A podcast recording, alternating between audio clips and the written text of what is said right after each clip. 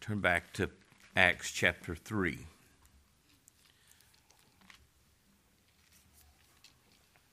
Acts chapter 3.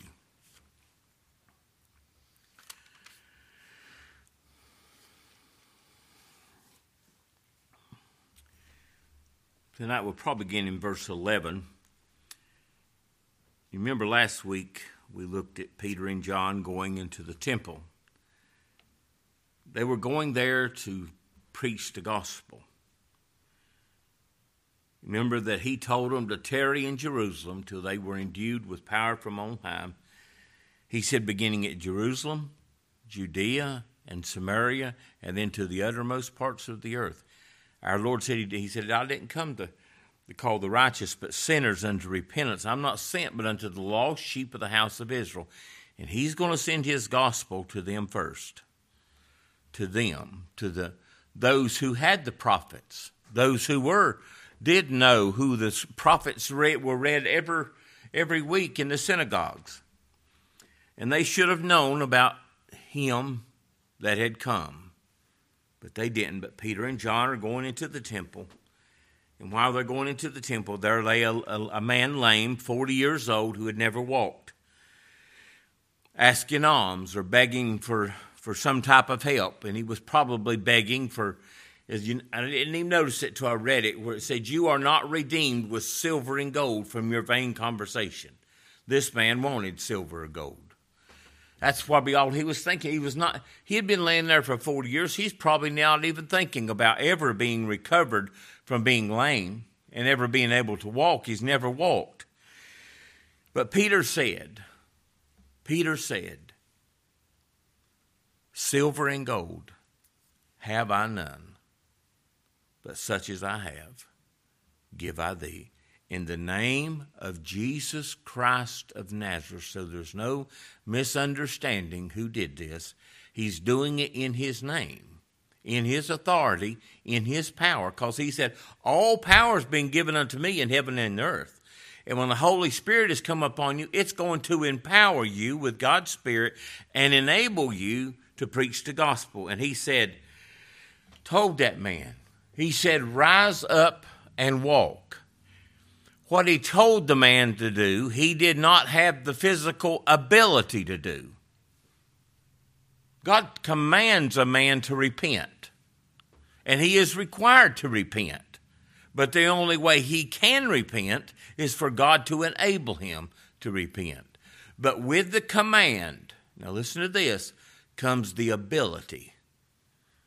He told him to rise and walk, and Peter reached down his hand and said, Immediately that man stood, and his feet and his ankle bones received strength to support his body. It didn't that he stood up and wobbled, it didn't that he staggered. No, he walked. You know, like I said, we have to teach children to walk, and it takes a process. This man stood. What a miracle. What a miracle of grace. And they go into the temple. He goes in with Peter and John, and they go in to worship. And this man's praising God. He's not praising Peter and John, he's praising the Lord. He knows who's done the work. God gave him faith to believe. And those people inside that temple had seen this man before. You imagine over 40 years, a lot of people had saw him. And they said, We know who that is. But how's he walking? I know this much. What I see here is God got their attention. You know, they're probably going through the motions of their religions. These are the same people. These are the same people that stood in an angry mob probably just a couple of months earlier and cried, Crucify the Son of God. And now they're so pious going through their religious routine. And now they see this man walking. But you know, they had had to have heard about Christ doing miracles. It says here we're going to see tonight that he that they come to Solomon's porch of great wondering. Our Lord came to that porch when he came to the temple. But this man here, he was lame. But he's got the people's attention. God displayed his grace for everybody to see. A miracle. Not everybody did miracles, only the apostles. They were given the ability. But it was not them that healed that man, it was Christ that healed that man. Now, God used Peter as an instrument, but Christ is the one who gets all the glory. The people saw and they knew. They saw and they knew who this man was. This man that was once lame now walks. As I thought about this lame man, we are lame by nature. We have no ability to come to God. We have no ability to walk in the ways of God. And all our desire is for is silver and gold, something to just ease our physical condition. But this man now walks in the ways of God. He walked into the temple without any aid. He went there. He wanted to. He wanted to worship. And part of worship, one of the greatest parts of worship, is praise, the offering of thanksgiving. This man was delivered. He walked on his own. But what was the what we're going to look at is the response of these people. When they saw this man and knew it was lame, they were filled with wonder and amazement at that which had happened to him. Carol made a good statement last Wednesday night. She said he wasn't faking. he wasn't pretending to be a cripple for 40 years and then, you know, some way they do now and to pretend that he's healed. No, this man was healed. Can you just imagine the thoughts that are going on in this man's mind? How re- this can't be real. But it said the people were filled with wonder and amazement. The word wonder means to be dumbfounded, to be astonished. Amazement means to be bewildered. What men don't understand, it dumbfounds them and it makes them bewildered. They didn't understand. How can this be? It's like how men don't understand how God saves sinners. They see a change in a person that God is wrought and they don't understand it. They said, He's not the same person. Yeah, he's the same person. He just has life. This was the same man. He just now walks. Now, here in verse 11 and 12, and as the lame man which was healed held Peter and John, and all the people ran together unto them in the porch that is called Solomon's greatly wondering. And when the, Peter saw it, he answered the people, You men of Israel, why marvel you at this? Why do you marvel at this man being able to walk? Or why look you so earnestly on us as though we healed this man? As though by our own power or holiness we've made this man to walk. Here we see tonight in this sermon, Paul, I mean, Peter is going to explain how this man is made whole.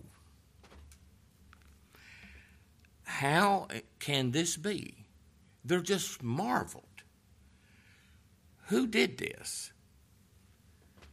He, Peter knows that they're filled with wonder he can tell they're they're looking at they, I could see them looking at Peter and John and begin to whisper. Who, who are these men? What, look what they're able to do. They are curious. They want to find out what happened.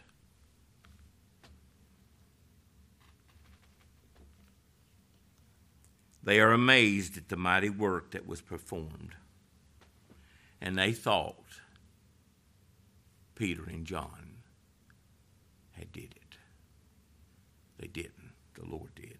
But see, they don't know this. They're ignorant. We're going to see that in a little bit. They were ignorant. Ignorant. The first thing that Peter did, and here we see how as, as I studied the message, some people say, well, this is how we're supposed to preach the gospel. It's not only how I'm supposed to preach the gospel, it's how all of us are to deal with sinners. It's not who you are and what you do, it's what Christ does maybe through you. And people said, look what he did. No, it's not what you did, it's what he did. The first thing he did was to take the people's attention away from the man that was healed he takes their attention from the act of the healing and focuses their attention on Christ, who is the great healer. That's the first thing they need to see.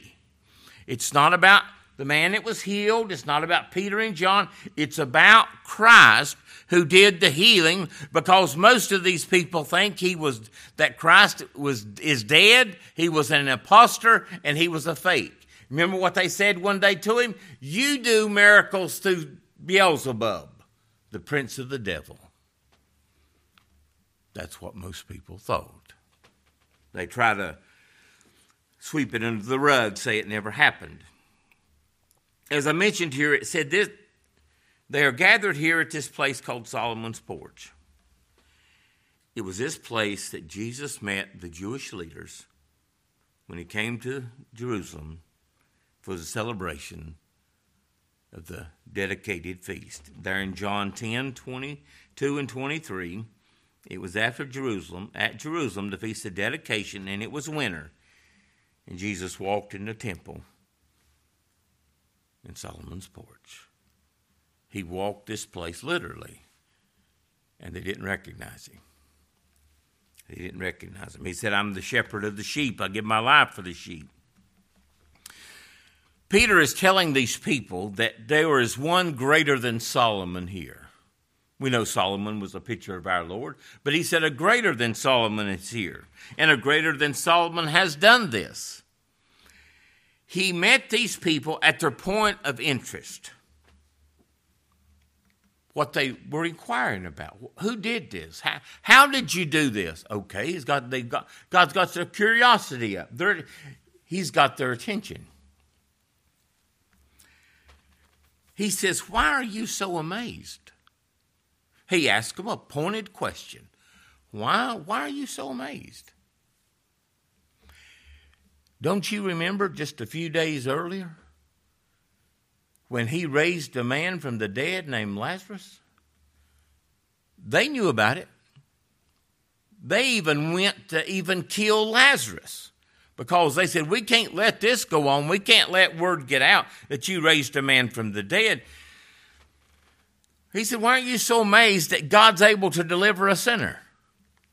People, Peter's going to the temple, he's going to worship, and he's not, he's expecting the Lord to do something. When we pray, when we come to meet together, do we expect the Lord to do something? Do we expect the Lord to manifest His presence? I used to hear Henry say, old writers would say, We preach for a verdict. We preach expecting men to believe. He's going to the he's going to the temple to preach the gospel, and he knows why he's going. He knows where he's sent to go. And he's I mean, he's amazed, but he's not amazed Hey, God's wonder. We should never get over the amazement of God's grace, but listen, God reveals His power. And He did to these people. Then they couldn't understand. Peter's not amazed at Christ's power to save. He'd seen him. He'd saw him do wonderful works. He he'd seen him heal the sick and raise the dead. He'd seen him. He'd seen him. And Peter, verse 12, would not allow those people to give him any credit, him or John, any, he wouldn't allow it. Men today love to be called Reverend. They love to be called doctors. They love to be called by many titles. That's why I pointed out when Peter wrote and when Paul wrote, when they began their epistles, they began by I'm just Paul. I'm just Paul, who happens to be apostle. He's not bragging around, well, I'm, I'm the apostle Paul. I'm, I'm Peter, you know. They didn't want titles. We're going to see on over in the book of Acts when, when Paul healed this man, him and Barnabas, they wanted to worship him as gods. And he said, Don't be doing that. We're not gods. We're nothings. We're nobodies. And Peter lets them know it's not because of anything in us. God's servants must never be idolized. That's what they were doing in the book of Corinthians, in the church at Corinth. They said, I'm a Paul. I'm, i like to hear Paul preach. I, I like to hear Peter or Cephas or Barnabas. I just want to hear of Christ. You know, they were compared. He said, Are you not carnal and walk as men? They're just men. And about the time you put one of God's preachers up on a pedestal and worship him, God will show you he's just a man. The best of men are men at best. I've seen men do, and they were great men, great men, greatly used of God. They did things that they were certain it was the Lord's will for them to do it and it was proven afterward it was nothing but a mess. Now, it was still God's will and God's purpose, but God showed him and every one of us just a man. Just a man. This is the only thing I have in common with the apostles is we both preach Christ. We don't have the ability, we're not inspired. We don't have the ability to do miracles. And Paul, Peter is telling them that they are guilty of murdering the Son of God. Now in verse 13.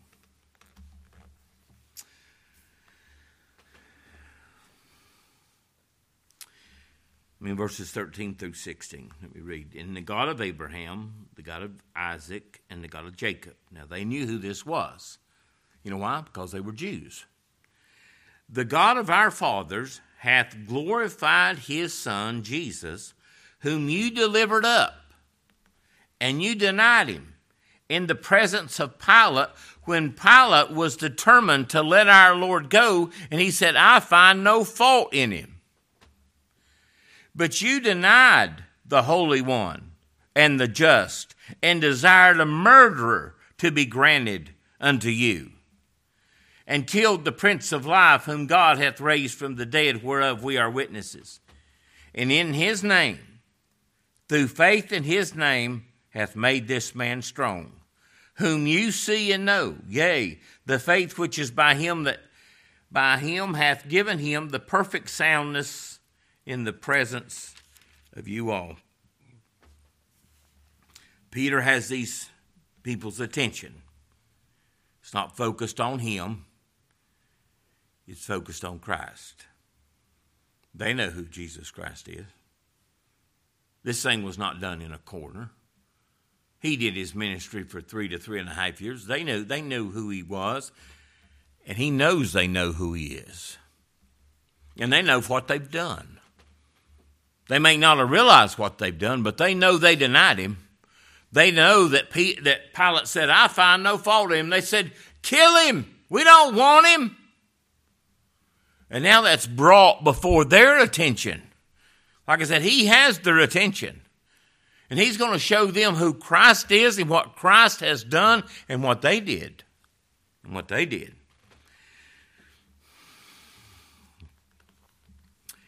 He is the true and living God. He's the God of Abraham. They always speak this way He's the God of Abraham, the God of Isaac, and the God of Jacob. God raised up Abraham and brought in this whole nation of Israel. He's showing them that he is the promised Messiah. They didn't believe him as the Messiah, they thought he was a fake. And that the Jesus that you crucified, the one you crucified, you crucified him. Blood's on your hands. That's what he's saying. He's God. And he didn't stay dead. God raised him from the dead. Can you imagine hearing that? You mean he's not dead? We seen him die. But most of them never saw him raised from the dead. For to this end, Christ both died and rose and revived, that he might be Lord both of the dead and the living. You know, they probably thought he's just some little weak somebody. You know, he's just, he's from a town called Nazareth, and, you know, he's just meek and lowly. No, he's God. And the Lord's going to use this occasion, and he's brought these people here just for this reason. He saved this man, he saved that man on purpose, that lame man, to save the, save these people that were in that temple that day. He gets he got their interest.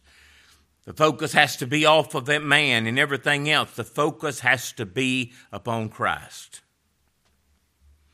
And then he exposes their sin. I've heard people say before, and it's I take it as a good compliment. They said, Why did he just preach to me?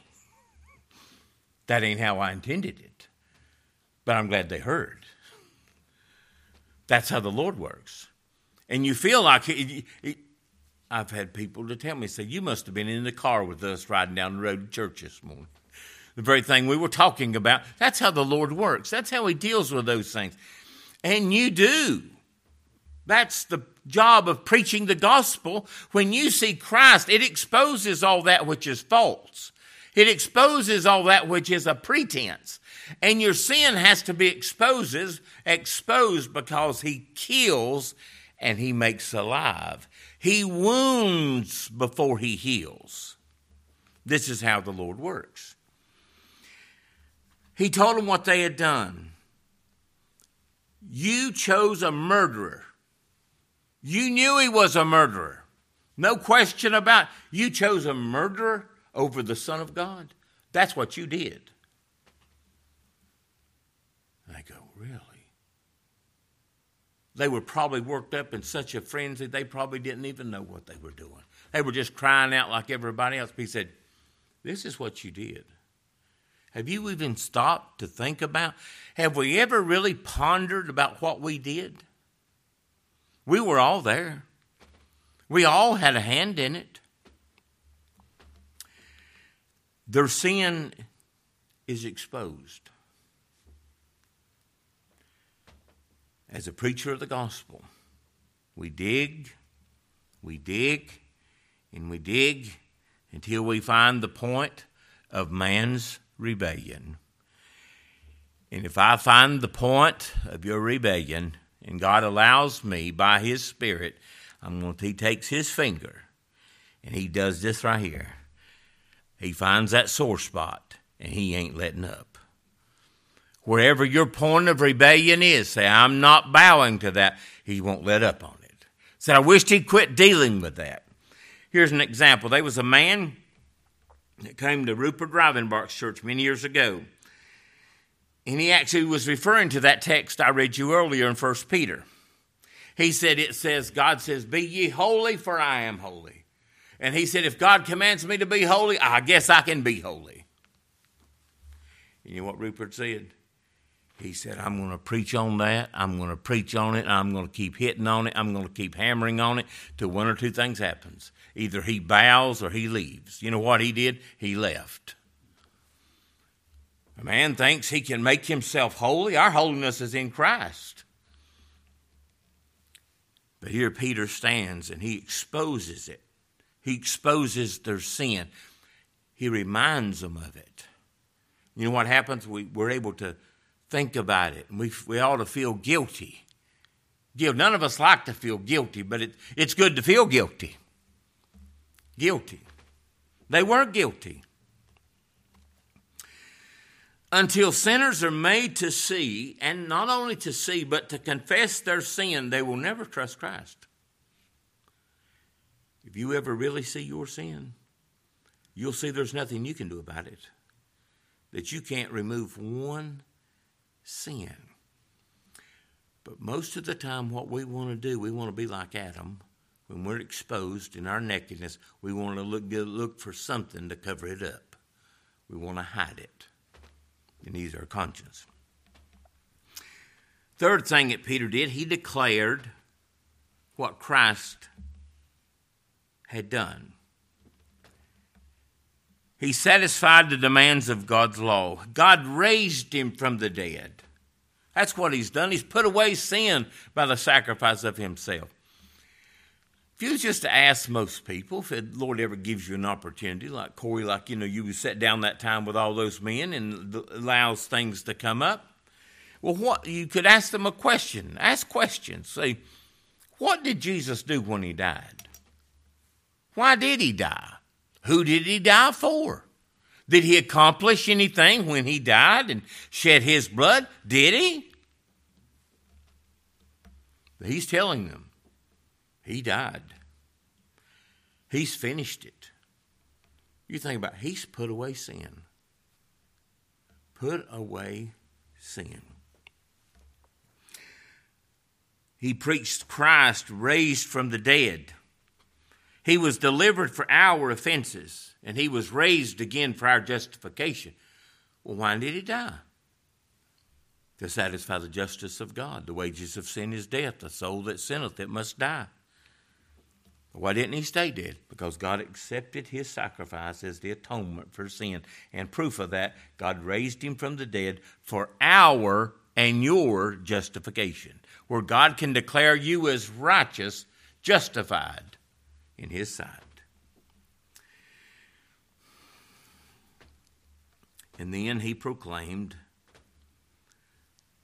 the power of God to save sinners. He's not some weak Jesus. His arm's not shortened that he can't save. His ear's not heavy that he can't hear. It's the the gospel is the power of God unto salvation. He didn't preach some little sermonette. He preached the gospel. He preaching the gospel is declaring to men who Jesus Christ is. He's Lord. He rose from the dead, and God set him at his own right hand and made him Lord. People don't know that. They think they control God. They accept Jesus when they want to. They make him Lord. No, that ain't the gospel. That ain't how Peter preached. That's not how any of them in the New Testament preached. Well, how did we get so far away? They preach everything else but Christ. Paul said, I don't want to know anything among you but Jesus Christ and Him crucified. You know what men hate more than anything else? Substitution. Particular redemption, limited atonement, whichever term you want to use, they hate Him. They hate the one who died. That's it. But then, verses 17 and 18, and now, look how he called them brethren. He didn't call them a bunch of rebels, which they were. And now, brethren, he come down to where they were at. You know, they probably said, "We never heard anybody speak like this." Now, they and if they'd never heard Christ, and now, brethren, I wot not that through ignorance you did it, as did your rulers. Verse 18 But those things which God before has showed by the mouth of all of his prophets that Christ should suffer, he hath also fulfilled. Their conscience are pricked, their sin has been exposed. But he didn't, God didn't leave them right there. Now he preaches hope. There's hope. Why? Jesus Christ is the blessed hope. Without Christ and Him rising from the dead, we have no hope after we die. He is our hope. And you know what? He give these people hope. Hope. Their conscience is wounded. Now he sets out to heal their wounded conscience. Like I said, he wounds. And you know, thank goodness he heals. They are guilty. But let me tell you this there's hope for guilty sinners. Can you imagine? They say, Man, I never really thought about what we did. I never really considered much how bad I am. Can there be any hope for somebody? Is there any hope for anybody like us? Oh, yeah. He didn't leave them alone. Here's what Paul said This is a faithful saying and worthy of all acceptation that Jesus Christ came into the world to save sinners, of whom I am chief. If I'm the chief, the head, the worst one, if I'm the chief of sinners, he said God can save anybody. Why did Christ come into the world? Why did he come? He didn't come to condemn the world. He come that the world through him might be saved. That's why he came. Why did he send Peter and John to the temple? He went there to save sinners. Why does God still raise up gospel churches and still raise up gospel preachers? Because He has sinners that have to be saved because He gave His life for them. Now they see their guilt, but He speaks to them in kind, gracious words. Someone t- said one time it's like it's like feeding chickens. You can go out and you can take you a handful of corn and you can drop the corn around your feet. You know what them little chickens will do? They'll just run right up to you and start just picking it up. But if you take the same corn and you throw it at the chickens, they'll run. Peter speaks in grace and mercy. He spoke on their same level. And he spoke comfort to them. Comfort ye, comfort ye, my people. No, sir, it said, let me find it. Verse 17. Now, I, now, brethren, I walk not that through ignorance you did this. The Amplified says, Now, brothers, I know that you acted in ignorance, not fully aware what you were doing, as just as your rulers also did. He said, You did it in ignorance. You know what our Lord said on the cross? Father, forgive them. They know not what they do. And they didn't. Ignorant in unbelief. And then he said he even includes the rulers. So not all the rulers, some of them did it in ignorance. I know one who was a ruler, Paul, who was on the Sanhedrin. He could have been sitting there with the high priest when they sentenced our Lord to death. You know what he said? Here's what, what Paul said, who was before a blasphemer. I was a blasphemer and a persecutor and injurious, but I obtained mercy because I did it ignorantly in unbelief. He said, I was just plumb ignorant. we were all ignorant. When I remember we, us used to play games. Maybe some of you God has delivered you from. You never had to go through that. But most of us come out of religion. And we did what we did ignorantly in unbelief. But those things which God before has showed, verse 18, by the mouth of all the prophets that Christ should suffer, he has also fulfilled. He's telling them what Christ did. He's just fulfilling the Old Testament scriptures. That's all they had. That's all that's what they were taught. These people now these people are not ignorant to what the word of God is. Now they were ignorant to what the Word of God said, but they knew it in their head because they were exposed to it. Not everybody was exposed to it. The Jews were. Who were the prophets sent to? The Jews. Who was Abraham, Isaac, and Jacob? They were the father of that nation. And what Christ, God said, is fulfilled. You know what he's saying? This is the fulfillment of prophecy. What's Peter going to preach? he's going to preach the Old Testament prophecies. Christ died according to the scriptures. Remember those on the road to Emmaus? He said, Why is it that you're slow, so slow to believe what the prophets have written? That Christ should suffer and die, and he showed them from the scriptures how they spoke of him. They knew, like most people today, they carry the same Bible you do, but they have no idea what the meaning of that book is. That's how these Jews were. They were a, they were a blessed people. Look what God had given them. And he first takes the gospel. He didn't take it to the Gentiles first. He said, You go to a Jewish synagogue, you go to the temple, and took the gospel to those people. And he could have just kicked them under the rug and left them to themselves, but he didn't. Because they was a remnant in that nation according to the election of grace. God has fulfilled what he spoke. God fulfills all of his prophecies in Christ, every one of them. Even when our Lord was on the cross and he remembered that he said that he thirst.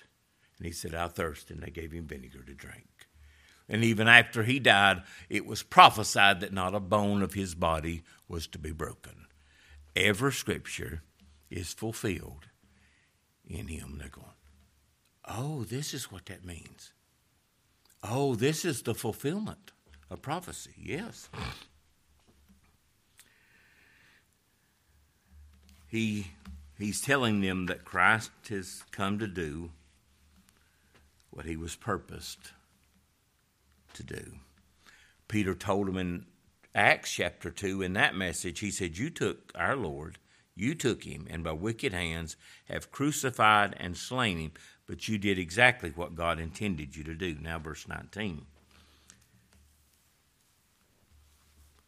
He's told them it's, he's exposed their sin. He's turned their attention to Christ. He's told them what they've done. He told them who God is and what Christ has done, how he's fulfilled the scriptures, what are they to do? Repent. Our Lord said, Except you repent, you'll perish. Except we repent and turn from our idols and turn to the living and true God, we'll perish. Repent ye therefore and be converted that your sins may be blotted out when the time of refreshing shall come from the presence of the Lord. And he shall send Jesus Christ, which before was preached unto you, whom the heavens must receive, unto the time of restitution of all things, which God hath spoken by the mouth of all of his holy prophets since the world began. Imagine a man, he's standing there. He's convicted He's heard. He's who heard who Christ is, heard what he's done. That he's sitting upon the throne. Now what's he to do? Repent. God grants repentance. He gives repentance to the acknowledging of the truth. Then that your sins may be blotted out. You know what he said here was the same thing he said in chapter 2. Now, when they heard this, they were pricked in their hearts, and they said unto Peter and to the rest of the apostles, Men and brethren, what shall we do? And Peter said unto them, point blank, repent. Repent. That your sins may be blotted out, that they might be wiped away. What wonderful news! All my sin are gone? Yeah. They're gone. He's put them away. What can wash away my sin? Nothing but the blood of Jesus. He said, Repent that your sins may be blotted out when the time of refreshing may come from the Lord. What he's saying is there will be a period of refreshing, and that's what we have here. What a time. They'd been in darkness all these years, and now it's like it's like living out in the desert and you feel a cool breeze. Being in religion for for forever, all your lives, all you know, all this man knows was being laying there lame, no hope. A time of refreshing, oh man. There's nothing more refreshing than the gospel of Jesus Christ. It's like a cool drink of water. It's like good news from a far country. And this all comes from the Lord. The time of refreshing is a time of grace, a time of forgiveness, and a time of reconciliation. You mean God would forgive these people? Well, sure He would. And He did. He came to save sinners. We done seen He saved 3,000 at one time, and He added to the church daily such as should be saved. And Peter, old Peter, the least likely of the bunch, stands and preaches. Then he says, Whom the heavens must receive until the time of restitution of all things. He went back to glory, and he's telling them one day he's coming back. And you know what that's going to be? That's going to be the time of restitution, which God has spoken by the mouth of all his holy prophets since the world began. He's saying one day he's coming back. And those that love his appearing some won't believe the gospel and they're going to be destroyed by the word of his mouth and by the brightness of his coming. Verse 22. For Moses truly said unto his fathers, unto the fathers, they knew who Moses was.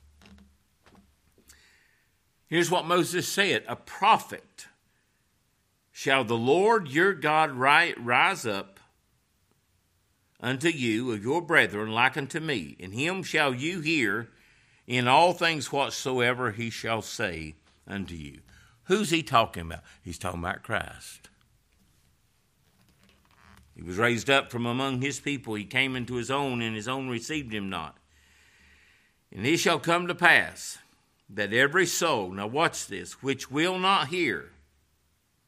Back in verse 22, he said, Him shall you hear. Hear him. He in the Old Testament, he spoke by the prophets, what it says in Hebrews 1 1. But in these last days, God has spoken unto us by his Son. Today, if you hear his voice, don't harden your heart as in the provocation. These people didn't just hear a man's voice, they heard the Lord's voice. And he says here, and it shall come to pass that every soul which will not hear that prophet, which will not hear Christ, shall be destroyed from among the people. Son will be given life. He said, There's a day coming, a resurrection day, when all that are in the graves are going to hear his voice. Some that come to the resurrection of life, and some that come to the resurrection of damnation. Why? They wouldn't hear. Didn't want to hear, wouldn't bow. What he's saying, you best repent. He spoke to him in grace and mercy. He spoke to him in kindness, but he said, You need to remember there is a day of restitution coming. That same one that he's been preaching to them is sitting on a throne and he's Lord. You know who's going to judge everybody that ever lived?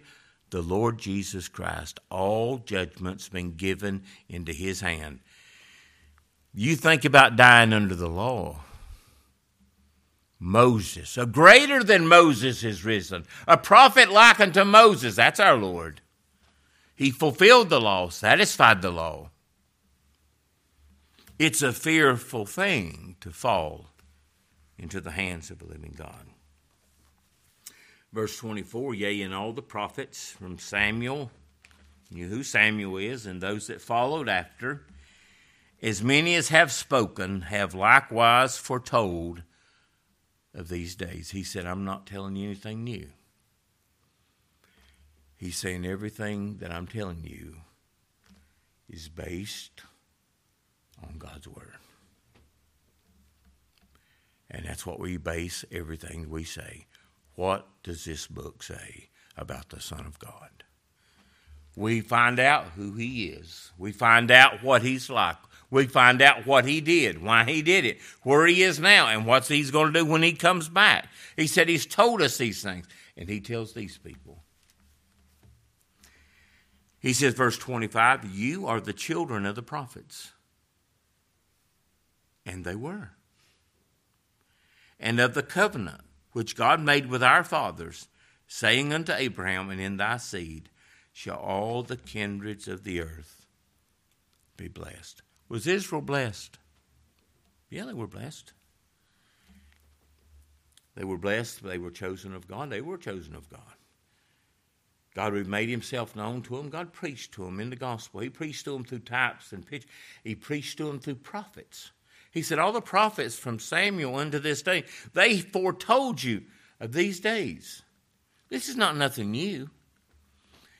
Well, how did Peter know this? The Lord made it known to Peter. They didn't understand a lot of things even before he died, but he said, After you after I've died and risen, you, I'll teach you these things. And everything that's happening today has been foretold in the scriptures. This is nothing new.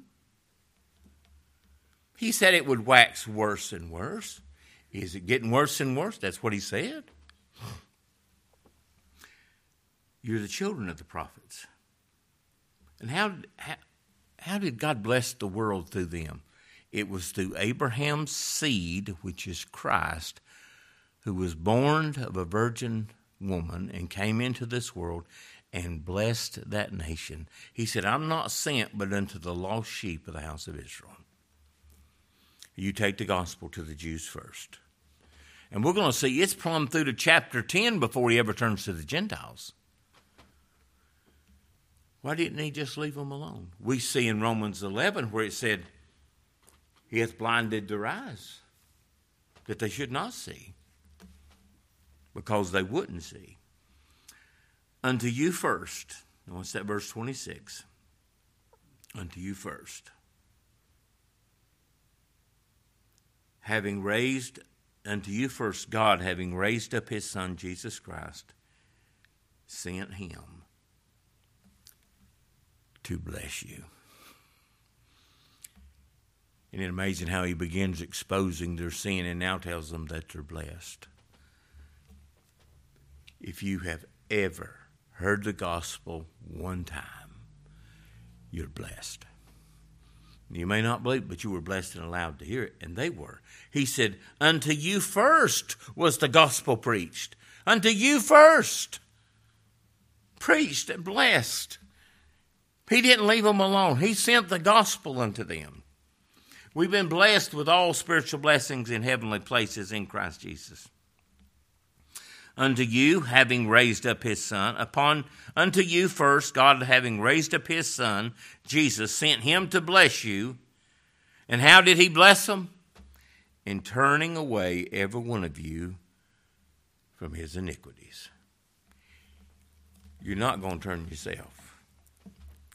But if he turns you, you're going to be turned. you think about how blessed a man is God would turn a man from his iniquities. He would turn a man from hating God, and now he loves God. At one time, he rejoiced in his iniquities. He was proud of it, and now he's ashamed of it. That's a blessed man. Blessed are the poor in spirit. Blessed are they that mourn, for they shall be comforted. And God